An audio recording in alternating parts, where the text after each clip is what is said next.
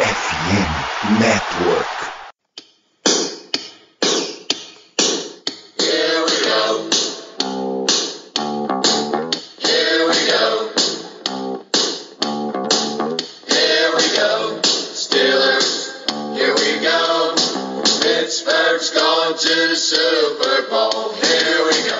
Bem, pessoal, estamos começando mais uma edição do Black Yellow Brasil Podcast, programa 312 desse seu programa, desse seu podcast sobre o Pittsburgh Steelers para todo o mundo lusohablante e um programa especial. Hoje a gente está recebendo Dave Bryan do Steelers Depot, que é o maior site, como vocês vão ver no começo do programa, né? O maior site que fala de Steelers em todo o mundo, tá? É gigantesco, a quantidade de conteúdo, a quantidade de rastreamento que eles conseguem fazer é enorme a gente recebeu mais uma vez, até a terceira vez durante a nossa existência, que a gente recebe Dave Bryan direto do Steelers Depot, então vão lá acompanhar arroba Steelers Depot, D-E-P-O-T no Twitter, no Instagram, SteelersDepot.com também, tem uma quantidade de conteúdo maravilhosa para vocês, acompanha também o Black Yellow Brasil, né, arroba Black Yellow BR no Twitter, no Instagram e no Telegram, essa nossa cobertura aí de Pittsburgh Steelers, acompanhe este podcast, se encontra não apenas na FN Network, fumblenanet.com.br, mas em Spotify, Amazon Music, Deezer, Google Podcasts, Apple Podcasts e um monte de outros lugares, tá? Normalmente a gente entra em live às terças-feiras, às 8 da noite e aos domingos ou assim que encerram os jogos do Steelers. Claro que a gente não teve a live nesse último fim de semana porque o Steelers estava em bye week e nesta semana em específico, se você está ouvindo isso na terça-feira, dia 8 ou na quarta, dia 9, a gente mudou da terça para a quarta porque a gente está em produção de episódios especiais na nossa bye week. Vocês estão acompanhando esse programa, esse programa que a gente está falando com o Dave Bryan, o episódio 312. Nessa terça barra quarta deve ir ao ar o episódio, mais um episódio especial, nosso episódio 300. Esse é realmente, realmente especial pra gente. E um último aviso é que esse programa vai ser falado todo em inglês. Então, se você não tá muito familiarizado com o idioma, se o teu CCA não tá em dia, faz o seguinte: espera só mais um pouquinho, tá? Que nessa terça-feira já deve estar no nosso YouTube. E aí o, o post desse episódio vai ter as informações para a versão legendada desse programa. Vamos dar essa força aí para quem não tá inteirado no inglês, acompanhar todo esse conteúdo, todo o conhecimento do Dave. Então, fica aí com esse papo. Estamos Caio Melo, Ricardo Rezende, Léo Lima e eu nesse programa. Here we go.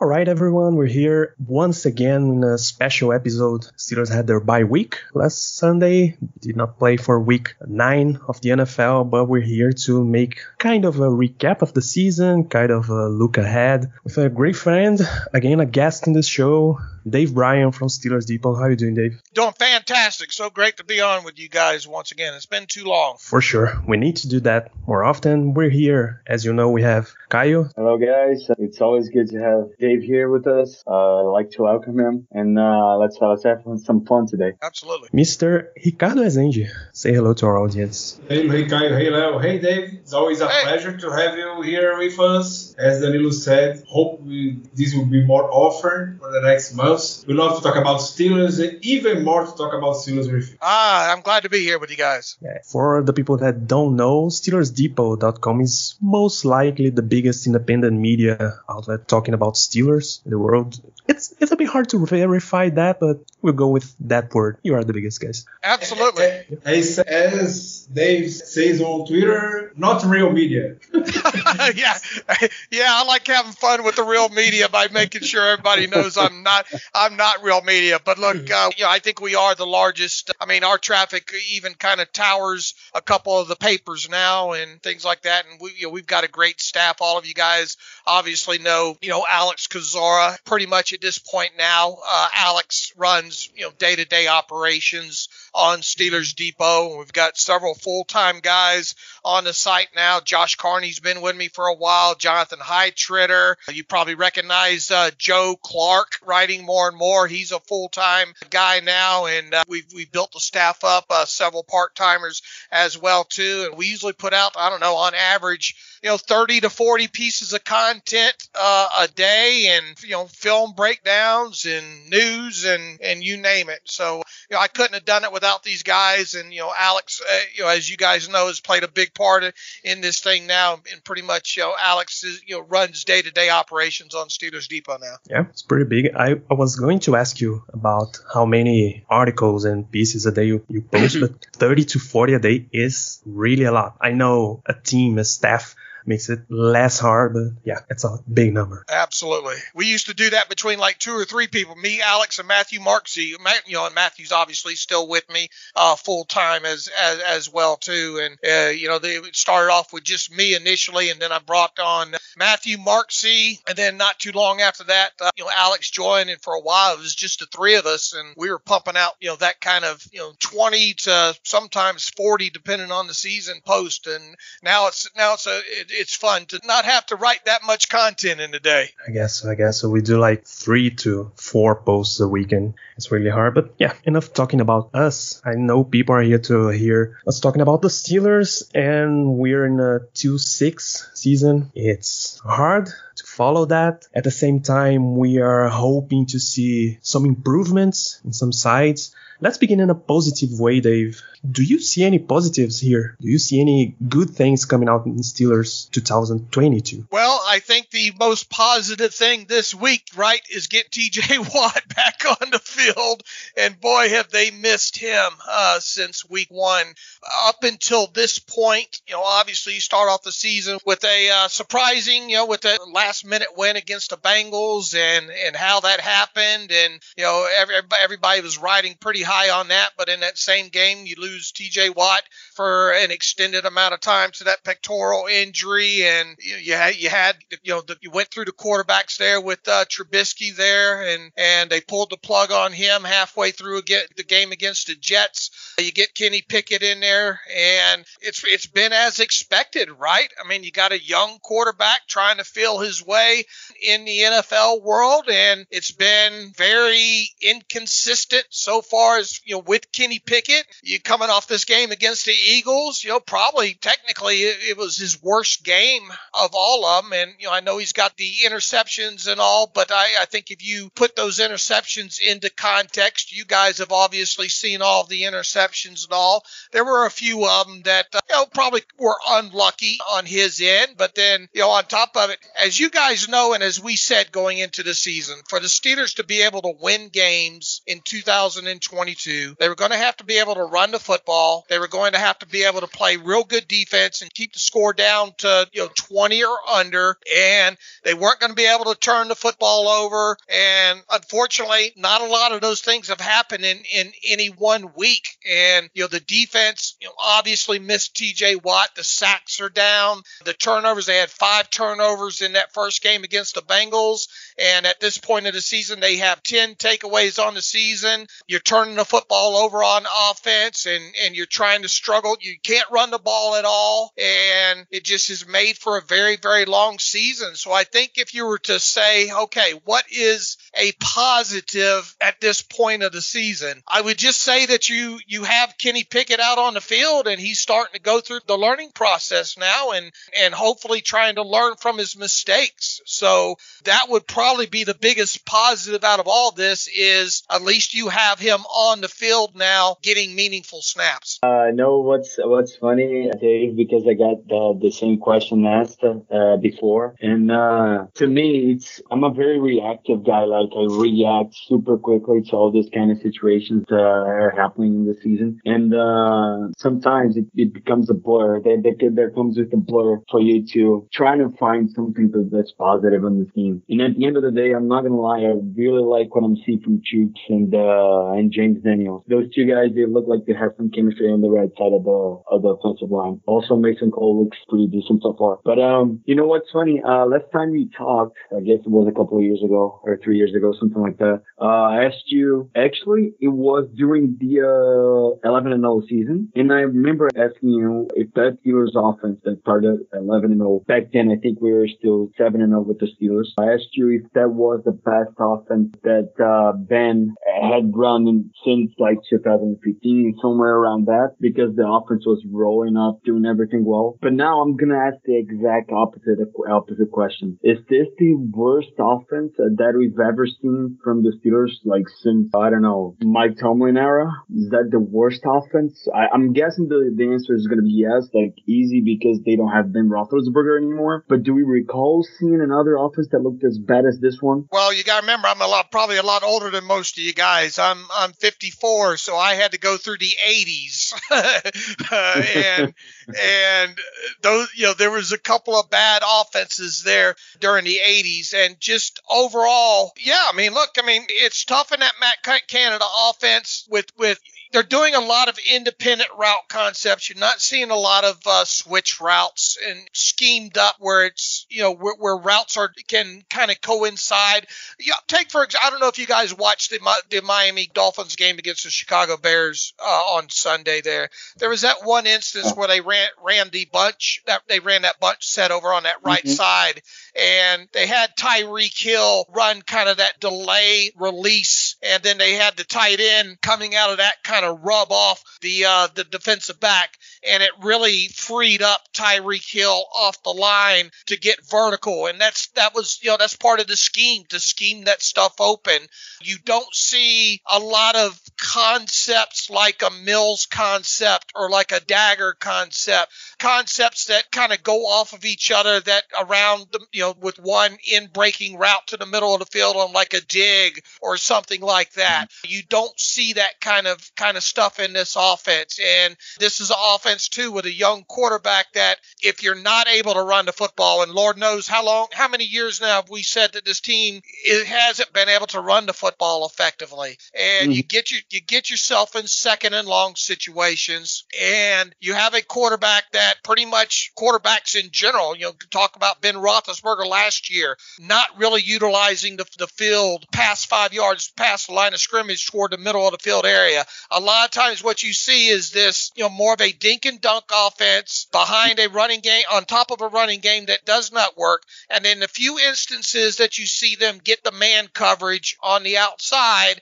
well, then they're throwing the uh, the deep shots down the numbers on the outside, and a lot of those have been 50-50 balls over the years, and the Steelers are just not connecting on that deep ball. So it really becomes a kind of a hit and miss uh, offense, and then throw on to the fact that man, this team cannot register explosive plays anymore, and they don't have any running explosive plays this year. They're down as far as their passing explosive plays go. They can't even get good yards after the catch because they're not putting their.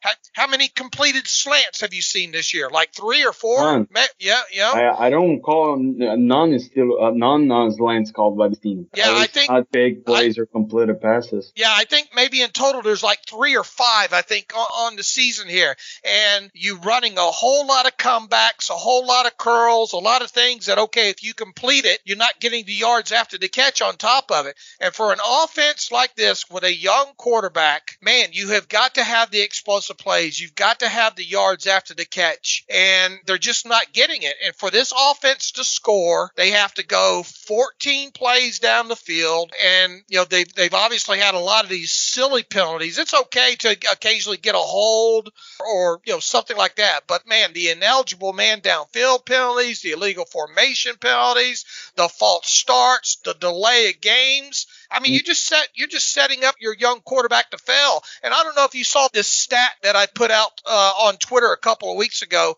and this this goes to Kenny Pickett. 78 of Kenny Pickett's 190 dropbacks this season have come with the Steelers trailing by 14 points yep. or, or more, and yep. and 92 of of those 190 snaps of them have been trailing by 10 points or more. Well, that that's an unfortunate situation to put Kenny Pickett in because the defense can just play, you know, some some cover three deep. They they're they're not going to give up the big play, and know they can blitz it well at will, and they can really get after the quarterback in those situations. So you're already putting Kenny Pickett behind the eight ball in that aspect. So that's a long answer, but in short, yeah, I mean this offense in, in you know at least dating back to the 80s, this is the most inept offense Steeler fans have seen in a long time. And and it shows to prove how uh, Ben Roethlisberger was still efficient because it was under the same regime. Like I'm not trying to defend that he should go another year or anything like that. I'm just saying that he wasn't as bad as people put him out to be last year. Uh, they called him old. They say he couldn't make plays. He could. He has his he had his issues, but he was doing. He was turning something out of nothing. That somehow uh, advocates for that. And what you said about the uh, the, the the percent of this uh, 78% dropbacks while trailing, that also advocates for the for what uh, Bill Cowher said a couple weeks ago as well when he said that uh, Kenny Pickett is sort of being put in a bad situation because the Steelers are not being able to run the ball. It's so much different from when he started Ben Roethlisberger, what he had the Steelers running a pretty efficient run offense. And basically, Ben, I don't remember much for that. I was too young back then. But what can I remember? I do remember that they called uh, plays, uh, pass plays on the most like convenient schemes as possible for him, especially to the fact, adding to the fact that uh, as as Pickett is right now, he did not start. Uh, he they did not plan him to start that, that season. He was the third string quarterback in the roster. So the same goes for Pickett. Pickett was supposed to be a third string or a backup. They did they were not ready for him. The scheme was not ready for him until he had to go. And it's so much different. Like the chemistry with him and his uh, and the offensive line, you can see that there's it's just not there. The chemistry with the receivers, you can see that's just not there. And the fact that he, they did not play together in the they did not take first team reps most of during most of the, the training camp and most of the preseason. It advocates for that. That's, yeah, once so and, and, and kind of playing off that stat that I gave you that uh, 78 of Kenny Pickett's 190 dropbacks have come with the Steelers trailing 14 points or more. And you brought up Ben Roethlisberger in his rookie season. During Ben Roethlisberger's 2004 rookie season, he dropped back only 19 times during his rookie season when trailing by 14 or more points. And all 19 of those snaps came when he entered the game against the Ravens in, in, in that first game that Ben played in. So, you know, they back in 2004, they had a running game. They had an offensive line. They had a very good defense. You very rarely saw Ben have to throw the football, you know, 25, 26, 27 times a, a game. Now you have Kenny throwing it, you know, 40 something, you know, dropping back 50 times a game. And I mean that that's and and most of those snaps are coming with them trailing big on the scoreboard, and you just set yourself up for bad things to happen when that happens. So it would be nice in the second half of this season for us at least to get to see Kenny Pickett play a lot of his snaps when there maybe it's only a one score game. Oh yeah, Dave. I guess the offense will be a trend here on this episode. I saw you at Twitter we heard a lot about this. I guess Mike Tomlin already said about about this mark a few years ago. The defense most than ever have to be allowed minus than 20 points per game to win. So when we beat the Buccaneers, when we beat when we won the Bengals, we the Bengals was 23 points, the Buccaneers was 18 points that we allowed. Against the Dolphins, we allowed 60 points. Against the let me see the Patriots, we allowed 70 points. And it's so hard for this offense to score some points and even more difficult to find identity for this offense. It was something that we talked about in our last episode together here. Looks like a mess, and as Caio said, Ben Roethlisberger always found find a way to make a magician, to make a Houdini move to save this offense and we score points, put us in the game. This year we don't have Ben Roethlisberger to make these plays, and the offense don't don't, don't look like have a, a leadership. When we lost Pouncey, we lost Ben Roethlisberger in the last years. David DeCastro was a leadership by example. So we have a lot of veterans in, in this offense. For now, we don't have this role. So what you think this player to make the the offense more functional or more we have identity we have identity in, in the offense. He's on the team right now or not? Well, look, they, they don't have an identity right now. They just don't. Their identity is trying to play from behind, and that's that's not an identity at all. They can't for things to change. And look, it, they do have a at least it looks like an easier schedule here in the second half, but I don't think you're going to see things get drastically better uh, offensively. They've got to figure out a way to run the ball a little bit better, maybe put Jaylen Warren on the field a little bit more than they have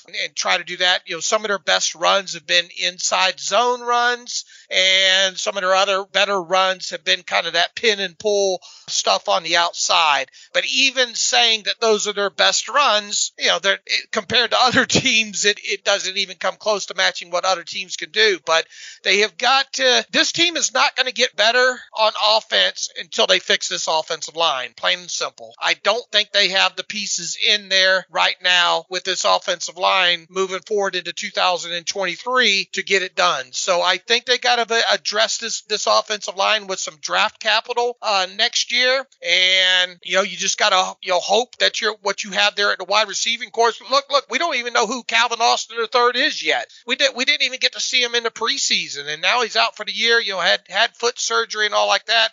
So I think, uh, and and what their identity needs to be in 2023, while while Kenny Pickett is still growing, is they've got to be able to run the football, and then they have got to stay ahead of the chains and getting more third and manageable situations, and they've got to figure out a way to push the football down the field because if if any offense in the NFL has to have explosive plays, you know, at least five or six a game, and they're just not getting that until they figure that out. And you know, I I'm pretty convinced that this is going to be it for Matt Canada after this year. It's hard to imagine them bringing back Matt Canada after this year. So they need to bring in a veteran, you know, someone with with offense, NFL offensive play calling experience, someone that's been around a little while, somebody that's quarterback friendly, and then they need to address the offensive line either in free agency or in the draft, and you know make a run at it that way because this offense is just not going to magically get better over the final nine games of the season without you know just the way it is. Now they'll, they'll, they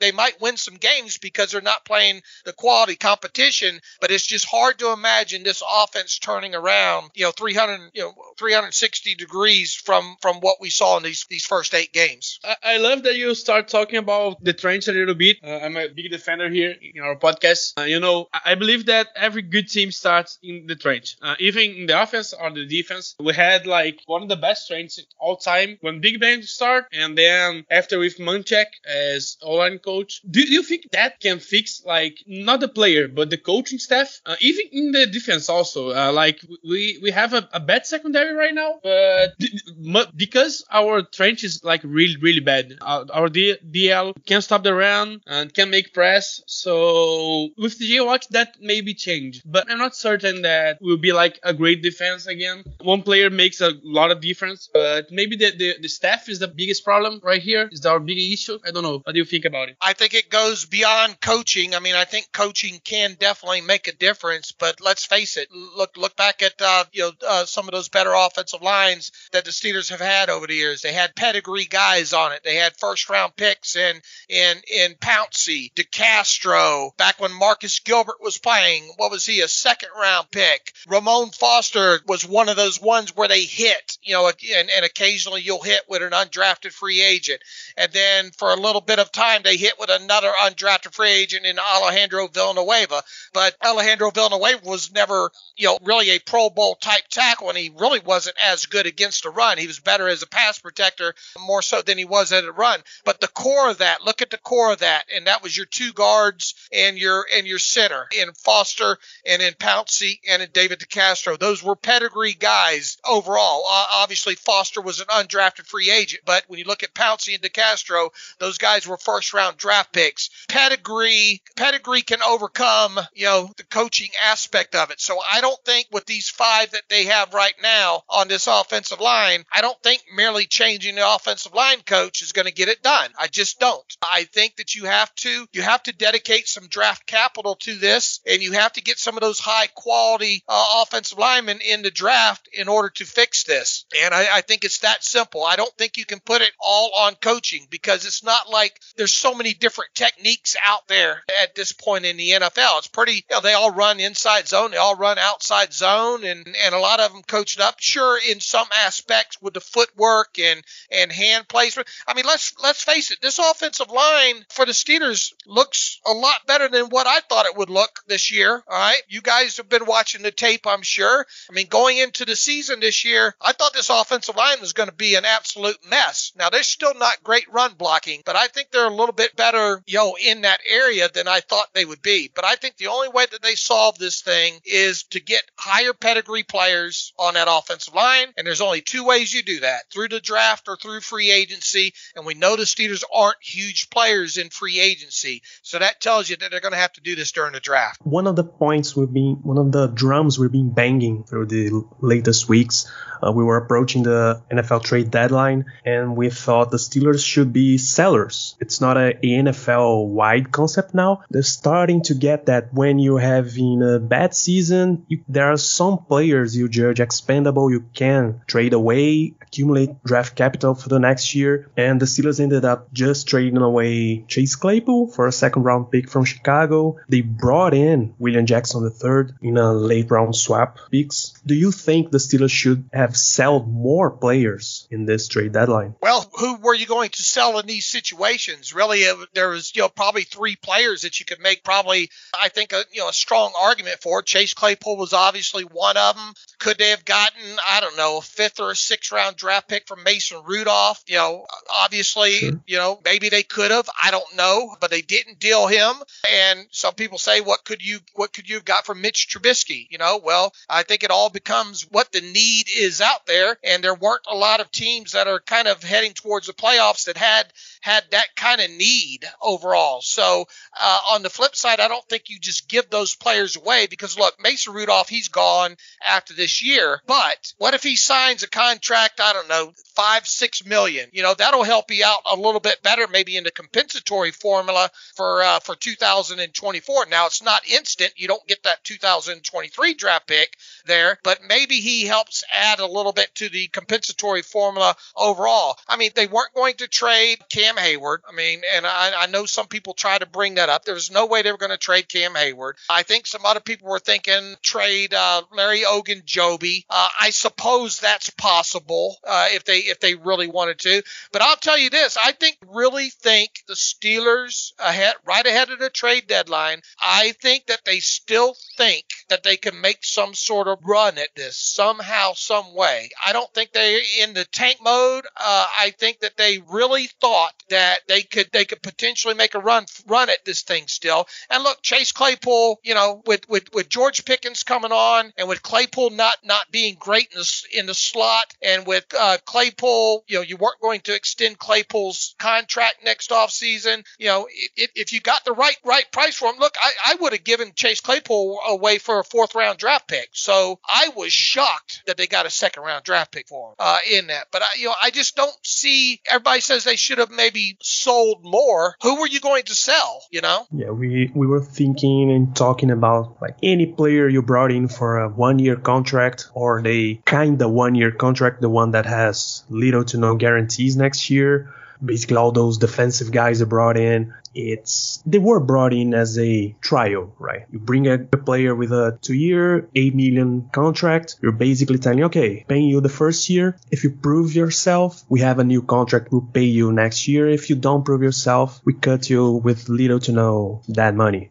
But, the kind, the sweet spot I was looking for. But here's the thing, though: who was going to give you anything for a Levi Wallace or an Ahkello Witherspoon? Because both those guys signed two-year, eight million dollar contracts. Those guys weren't going to to bring you anything on the trade market whatsoever. You know, I mentioned Larry Ogunjobi, but Larry Ogunjobi's not under contract past this year, so somebody would have been trying to rent him for the rest of this year. And then, okay, maybe people say Myles Jack, but man, Myles Jack, I mean, uh, you're, you're going to need Myles Jack next year in this defense. So I, I don't think it would have been wise to sell him off. So I don't think they had really anything that that people other teams wanted other than Chase Claypool. Which is a really bold statement. Right? It's like your roster is not uh, Yeah. deep enough, not good enough.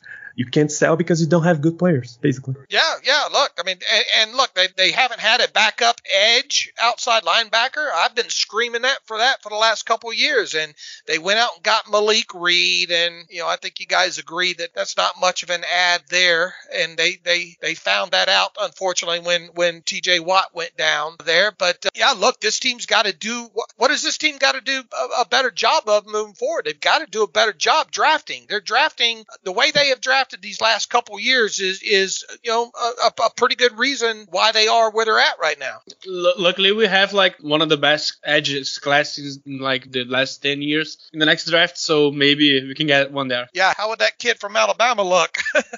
Oh, oh, Oh, we've, we've been dreaming. We've been dreaming with the Yeah, we've been doing a possibility of Will, Anderson being drafted by the Steelers. Yeah. Look, you guys have probably listened to me, you know, a long time. I love edge rushers. I love guards, uh, physical guards and centers, and I love tight ends. You know, you know, Bill Parcells always used to say in a draft, if you pick, you know, er, you know, first round draft picks, that it, especially if you pick early in the first round, Bill Parcells said you either get a quarterback, you get a player that can protect the quarterback, meaning a tackle, or you get a guy that can get after the quarterback, meaning an edge rusher there. And uh, I firmly believe that. I'm I still have problems with this team drafting a running back in the first round a couple of years ago, and I don't I don't dislike Najee Harris. I think Najee's a fine guy. I think he did some some nice things during his rookie season, but to spend a first round draft pick on a running back on a fungible position such as that, uh, especially when you don't have an offensive line to go along with it, it just it, to me it didn't make a lot of sense. And and now we here here we are in in Najee's second year, and he's you know he's he, his numbers are worse than they were his rookie season. He's beat up a little bit with that foot injury early in the season, and you know there's you know he's getting older by the day. It's not like he came out a young uh, young player. He came out of college with a you know pretty good workload underneath him as well too. So this team has, and hopefully with uh, them bringing in you know Andy Weidl over from uh, from Philadelphia, hopefully this team can get back to making some better decisions on draft day because that's the only way unless this team decides to spend some money in free agency. That's that's really their only way out of this hole right now. All right, all right. Uh, you know what? I've been thinking, Dave, that uh, the Steelers defense has very little accountability on their side of the ball. Is not very little. I'm I'm overestimating that, but uh, they not they're not having as much accountability called to them as they should have because this is supposed to be top three defense in the NFL. And aside from the fact that they lost TJ Watt, and yeah, they lost the defensive player of the year 2021. That's big. I'm not gonna underestimate that. But the fact that they're bottom, uh, almost bottom uh, tier, uh, bottom stats to almost every stats defensive defensive uh, stats in the league right now, just on the loss of one key player. That is really underwhelming. And uh, also, maybe, do you think that maybe Teryl Austin could possibly be in a hot seat because of that? Like, I'm not saying he's gonna get fired, but I'm gonna I think he's getting a lot more pressure than what's than what it is being uh, uh, called out uh, on the media. Uh, internally, things are definitely not fine with this defense, and the the performance has been just really underwhelming. underwhelming. Not even close to being below uh, like average. It's just below average, very bad all around. And uh, they made too many investments on this defense. They kept Alualu around. They brought in Larry O. They resigned the Chris Wormley. They went out there got Malik Reed. They went out there got uh, Myles Jack. They got they re-signed basically everyone that they could this offseason. And uh, it looks it just looks bad. It looks like those moves they they look like those type of they, those type of uh, Cleveland Brown moves that they used to make five, six years ago that they would go out there on a spending spree on the free agency, sign a bunch of players and not getting anything from them. And then you see them go out there to another team and have a decent uh, success. Like Jamie Collins would be an example. Of course, he's, he's a guy that only performed in the Patriots, but you can usually see those kind of situations happening in this defense. And I don't know, it's just, it's just being very mediocre. And as, as a Steelers fan, this, this sort of performance is just unacceptable on my side of, on my, from my point of view. It's just outrageous to see you, uh, this team spend so much money on the defense and the defense just being outperformed every single game against any kind of offense, an offense that's struggling, an offense that's obviously doing great. They just struggle against everyone. And when they had Butler, we usually could see the, this very few matchups that they would just get very ready to face them and they would just go out there and perform very well against those teams. But if we don't see that happening anymore, especially this season. Maybe Terry Austin's to blame. Maybe Mike Tomlin's to blame. I don't know. But I think maybe. Do you think that uh, Terry Austin could be getting much more pressure than what's being perceived as? No, I don't, and I'll tell you why. Even when Keith Butler was here, this this is Mike. Let, let's not kid ourselves. This is Mike Tomlin's defense, and uh, Teryl Austin is just a defensive coordinator by by by name alone. Uh, here, uh, you know what's happening on. I, I don't think that I don't think he'll be on the hot seat, Teryl Austin, and I don't think he should be on the hot seat. I think uh, I think look when you lose the defensive player of the year, and and yeah, it is a shame that you lose one player like that and your and your whole defense. But this this defense has always been predicated for for uh, you know since Tomlin has been here, and really before that on pressure. If you if you have the pressure, Russian coverage goes hand in hand, and they're not getting you know consistent pressure on you know for a they have not still been great against the run, and and that goes back to last year. Uh, there you know, and obviously they had a lot of injuries up front last year, but uh, they have not been getting it up done up front. And then when you lose a guy like uh, T.J. Watt, you don't have that consistent pass rush, and then that causes the back end guys, your guys like Ahkello Witherspoon, Levi Wallace, James P. You're, you're leaving those guys up, up to get exposed. Now, within that though, how many interceptions did they have a chance to have against the Miami Dolphins? Four. you know, we you, count six.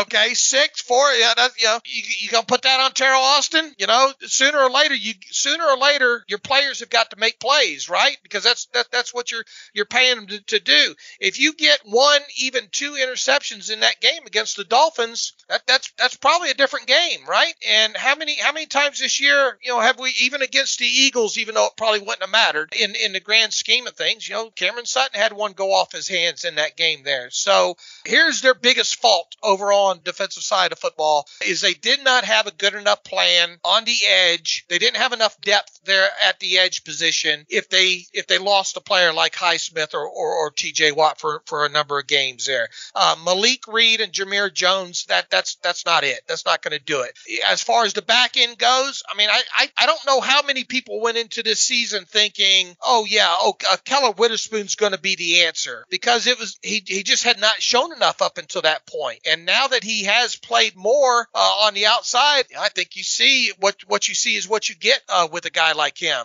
And I think the problems on the defense are multi-layered. And look, De- Devin Bush is going to be. Look at all the whole. And here's another thing: Damontae Kazee. He was having such a great preseason that the Steelers were probably going to plan to use a little bit more of these three safety packages. And then you lose a guy like him, you know, during during the preseason, and hopefully they're going to get him back this week along with T.J. Watt there. So there's a lot of different layers involved in this defense. And once again, make no mistake about it, this is Mike Tomlin's defense, and I think the buck starts and stops uh, with him. So no, personally, I don't think Ter- Teryl Austin. I don't think his job's going to be in jeopardy this next offseason. What they need to do is they need to address you know that via the defensive line and uh, outside linebacker and cornerback. They need to address that during either the draft or free agency here. This is not going to be a quick fix with this team right now. I mean, if you look at the free agents that this team has after this season, and a lot of these guys that are going to be gone, you, you're probably just going to say, hey, that's fine. go ahead and go. But you don't fix that all in one draft, and you don't fix that all all in free. You know, and, and in other words, this, there are a lot of holes on both sides of the football that this that, that this team has, and that's now got me thinking that this Super Bowl window might not open back up again until 2024, to be quite honest with you, because there's that many holes on that side, on, on both sides of the football, and I just don't see the Steelers being able to fix all of them in one off season. So you're talking about the the coaching staff, and we know that Matt Canada, as we already talked today, is really, really, really on the hot seat, and I'm pretty shocked that we don't fire him at this bye week. If I would bet that the Steelers would fire him after the game against the Eagles, I would put my money on, that. And yeah, he's still here, and now we know that we he, he will still here here until the end of the of this season.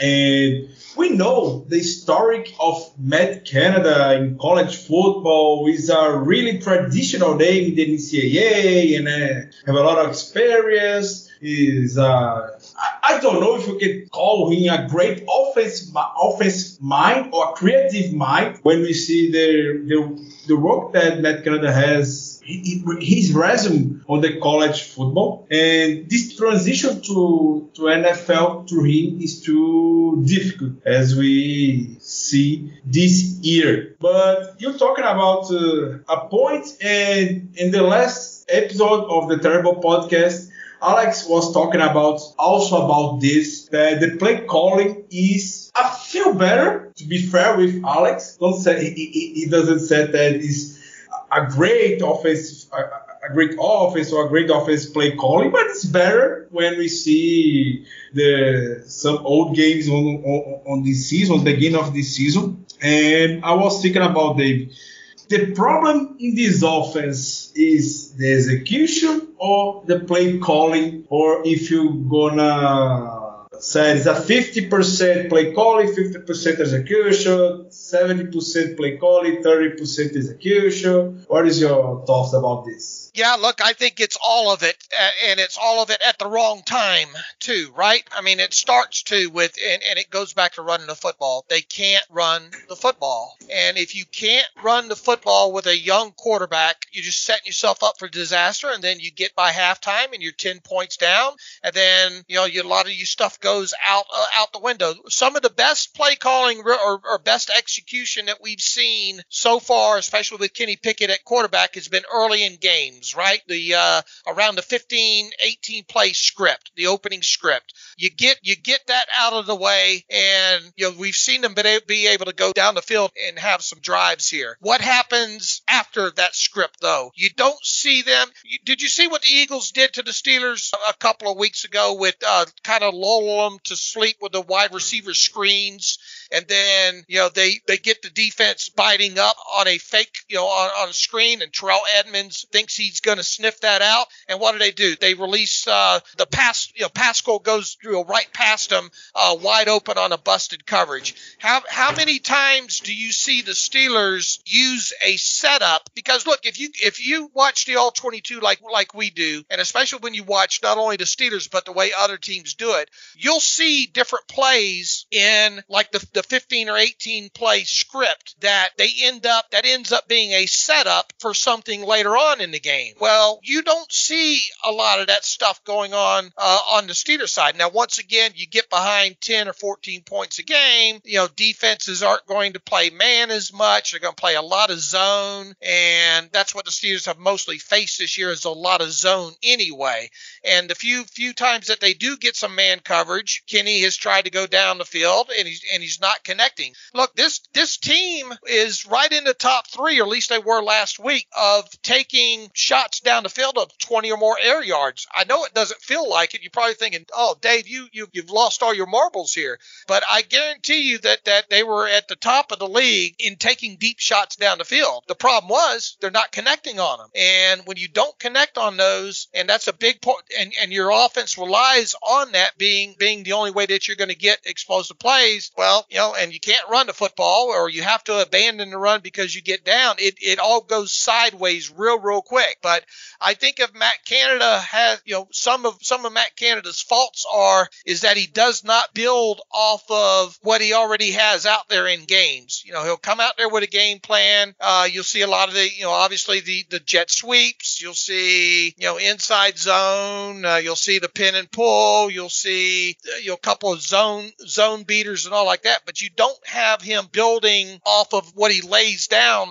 early in the game. Whereas you see other teams like the Eagles. Look, uh, the Eagles' offense is not that complicated, right? It's just an RPO. Uh, it- it's just, Oh, it's it's, just it- it- it's pretty. Uh, the, the Eagles. I, I was watching. I guess was Manuel Macho. I, I guess was make a, a read about the, the, the touchdown of Zach Pascal against the Eagles and said that the Eagles called it, that play in more early on, on the game. So exactly. it's pretty simple, and I and I and I think the the Eagles the perfect benchmark to the Steelers follow the step for next year's maybe. Now here, here's the thing. Uh, Jalen Hurts, we all agree Jalen Hurts is a perfect fit in that offense, right? Because of his Yeah. mo- because of his mobility. Kenny Pickett's not that mobile. I mean, how many times a game are you going to see maybe Kenny Pickett keep it on a read option or something like that? Now, can they work around that? Can they go a little bit heavier RPO maybe? Yeah, I think that's that's a that's a start there.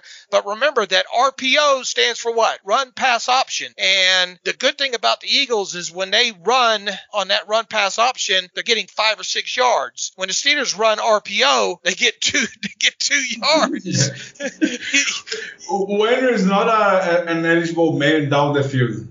Yeah, and and you know, here here's a bright spot is hopefully by the end of the season, Kenny Pickett will have seen a lot of different defenses at that point, and we'll, we'll get a little bit better reading some kind of stuff, and and you know we'll see if they. I personally, I think they should be running a, a little bit more RPOs than they do now. But once again, you get behind on the scoreboard, and and and you're chasing from behind. It it makes it kind of hard to stay that kind of discipline, and and as you've seen now to this point, teams are just coming out. They're playing zone. They're daring the Steelers to. They're either playing too high zone or cover three, three deep zone, and and maybe in some third down situations they're playing press man, and that's when the Steelers are trying to take their shots and they're not hitting them there. But uh, it goes back to with the Eagles, man. The e- Eagles execution. You you said, you know, is it is it you know 50% coaching? Is it 50% execution? You know, they they can execute that RPO, man. Uh, the Eagles are are really that they there's so many ways they can cut you up with that RPO. I mean, look at look at Ertz, look at uh,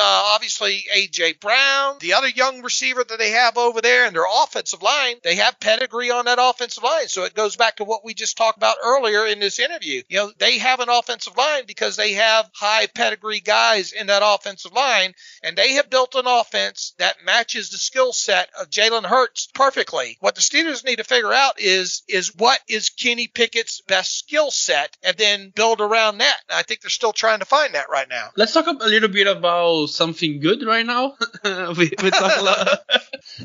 I guess it's, it's gonna be good. So, George Pickens, we have a guy like can make plays. He will receive more the ball now that Chase Claypool is gone. Do you believe that he maybe can be the offensive rook of the year? And another one, how many sacks the TJ Watt will record in the last nine games? He, he will be double digits. All right, let's start with George Pickens.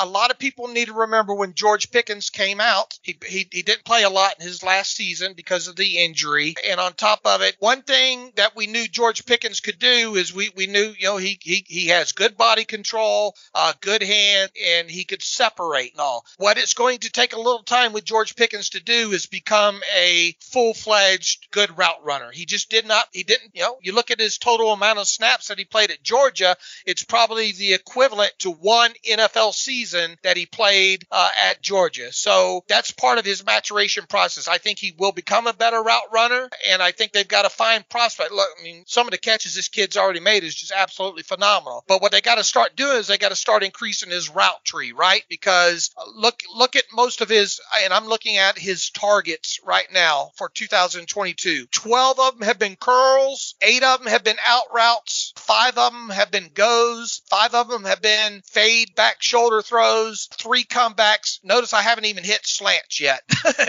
you know, so what the, the way they're using him in this offense primarily is they're using him outside, you know, way outside, you know, way outside the hash marks, closer to the numbers, and all they're doing is running curls, outs, and goes with him. They got to increase it in the second half of the season. Now, now that Chase Claypool's gone, they've got to get his route tree. They got to build that up. So we got to see more routes, more digs from him, more routes, more slants, more routes going to the middle of the field. Do I think he can do enough in the second half to to win Offensive Player of the Year or Rookie Offensive Player of the Year? No, I don't. I I, I just don't think this offense is conducive enough right now. Now, do I think he can have another what 30 catches or so? Yeah, I think he can. I, do I think he's going to make a couple of nice uh, catches along the way? Yeah, I, I, I do. But I, I think it's a little bit much to to at this point to to think that he can win Rookie Offensive Player of the Year. Your other question about T.J. Watt, man, if T.J. Watt's if, if, if T.J. Watt is over that pectoral injury at this point, and he you know he got that knee fixed and all as well too,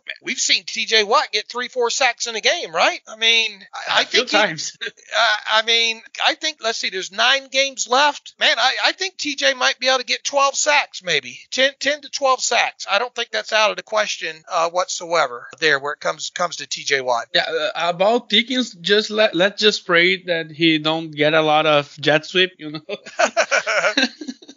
please don't, please Matt Canada, don't use him as the jet sweep. No more jet sweeps. We Oh, I tell you. We reverses and wide receiver screens now. yeah, yeah. Look, I tell you what's going to be fun to watch. Hey, look, you want something to kind of, and I know it's depressing right now, and and it's hard to talk about things to look forward to uh, in the second half of the season here. But uh, I want you guys to watch for this. Kenny Pickett was not great in the red zone so far. Okay, we we want to see Kenny Pickett do a better job in the red zone here. So that's one thing to look for. We want to see Kenny Pickett be able to push the football down the field a little bit more. We want to see his completed air yard average get you know around five or six at a minimum if possible. So that's that's something else to look for. Steven Sims in the slot. You know they haven't they barely have played Steven Sims and he's been you know he was with the Steelers uh, on the practice squad early early last year and he got promoted for one game. You know even even up until this past week he hadn't been targeted much of anything. But if you go back and you look at Steven Sims tape when he was with uh, Washington, he has some nice snaps there out of the slot. You know with with Washington. So that's something maybe to to look for in the second half is is maybe you know Steven Sims helps helps you enough in that slot where you can maybe flip flop and you know make George Pickens occasionally play the X, occasionally George Pickens over on the Z. But I think uh, overall you should see George Pickens get more targets. I think you'll see Pat Freiermuth get a few more targets in this. But uh, I think the things that we're looking for, if you want something to be optimistic about, you know, going into the second half of the season, is let's see Kenny Pickett play better. Let's see Kenny Pickett have better pocket presence. Let's see him be able to push the football down the field. And when they do get in the red zone, let's see Kenny Pickett put seven on the board instead of three. And uh, the last point we were going to finish this podcast was exactly the one you made this in the end. Like, what should we expect for the second half of the season? And it was like this, so I'll make a even harder question about what kind of record are we looking at? Yeah, uh, look, if Damontae Kazee comes back healthy, and if if uh, T.J. Watt comes back healthy, and we'll see what happens with William Jackson the third. We'll see what kind of player they have they have in him. I my overall thought is that we'll see some closer games. Now, whether or not the Steelers win them, that that's another question. But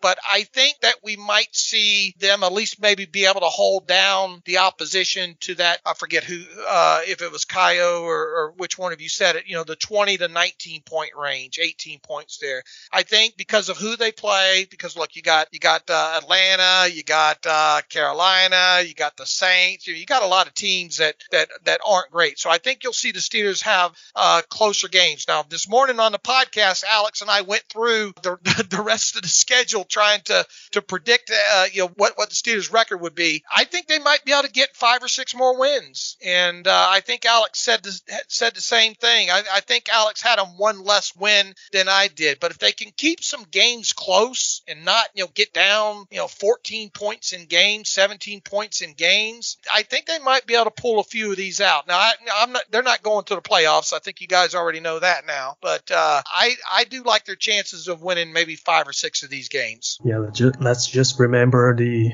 I guess the only team in a two or six, two and six to go back to the playoffs was the Washington. I guess they were called the football team back then, the 2020 season, but they won the division. So I guess we're not counting on that one. And Uh, Definitely not. Yeah, look, I, I just I- like I said, the main main thing that I want to see uh, during the second half of this season is I want to see Kenny Pickett make some progress. I want to see less volatility in Kenny Pickett's game. If you can come out of this season feeling a lot better about Kenny Pickett, then I think you're in a much better place. Obviously. yes, when he becomes the one you don't need to defend from the other fans or analysts or this kind of people, then you're in a sweet spot, right? Yeah, look, and once again, you know, and, and I'm not defending him as much as I'm saying, look at how many snaps he's had to play when behind, you know, you know, so many points like that. It's so hard on it's hard enough on a rookie quarterback as it is. Did you guys watch the Titans Chiefs game Sunday night? Yeah. I mean, Kenny Pickett looks light years ahead of Malik Willis right Oh, now. light years. I You mean, know? Uh, for We are talking about a guy that- Malik, who wanted Malik over Kenny. I mean, I was one of them. I was one of the guys that was that was super hyped. I guess Alea was also super hyped with me with uh, for for Malik Willis to be drafted uh, uh, in the first round uh, by the Steelers. Man, we're so over that. We're so far from that because he's miles miles ahead of uh, Malik. But Malik has so much so much uh, progress to make. Yeah, now now look, and and I'll take Malik's side uh, here as well too. You know, Kenny was supposed to be the most NFL ready quarterback too, right? Yes, and Yeah. and Ma- and Malik Malik is more of a developmental guy, but uh, I tell you, it didn't look like the Titans had a lot of faith in in Malik to do anything in that game, and they they they looked like they just they the, the game plan looked like they just didn't want Malik Willis to make a mistake in that game, and they thought they could they could win that way. So Mal- Malik has got a long way to go. He's got a lot of good tools, but we, I, you know, we haven't really seen any of that at, at the NFL uh, level just yet. I mean, you, you're not going to win many games completing just five passes in a game. Now, albeit they don't have great wide receivers over there, but I don't think the Titans are doing a good job of scheming things up on offense for the young quarterback uh, either. I, I suspect when Tannehill gets healthy, he'll come back and finish the season out out for them uh, that way there. But uh, I, I tell you, if you did watch that game though, you have to think, man, the Steelers are at least right now in a better place with Kenny Pickett at this moment, and we'll Mhm. obviously we'll, we'll see how that plays out in the next couple of years here. Yeah, for sure. And that's it. That's gonna be it for this episode, Dave. Thank you very much. It's always a pleasure to have you with us. And please tell the kind listeners for, of Black Yellow Brazil to find you in Steelers Depot, you and your great team. Hey, I appreciate you guys always giving me shout outs on, on Twitter and all like that. And uh, uh, that means a lot. And uh, you know, I appreciate having me on. I know you'll probably have Alex on. You have Alex on quite a bit, and, and, and we appreciate that as well, too. So anytime you need me to come on, just holler at me and I'll come on with you guys. Appreciate you. Yeah, sure. Even because, you know, podcast guests are kind of fungible, Dave, you would say. yes, yes. Uh, uh, I am kind of fungible, I guess. And that's it for this episode, guys. Please keep following us and go check the amazing content on SteelersDepot.com. We'll see you next episode. We have a, a series of special podcasts planned for you. Please keep following us. Goodbye.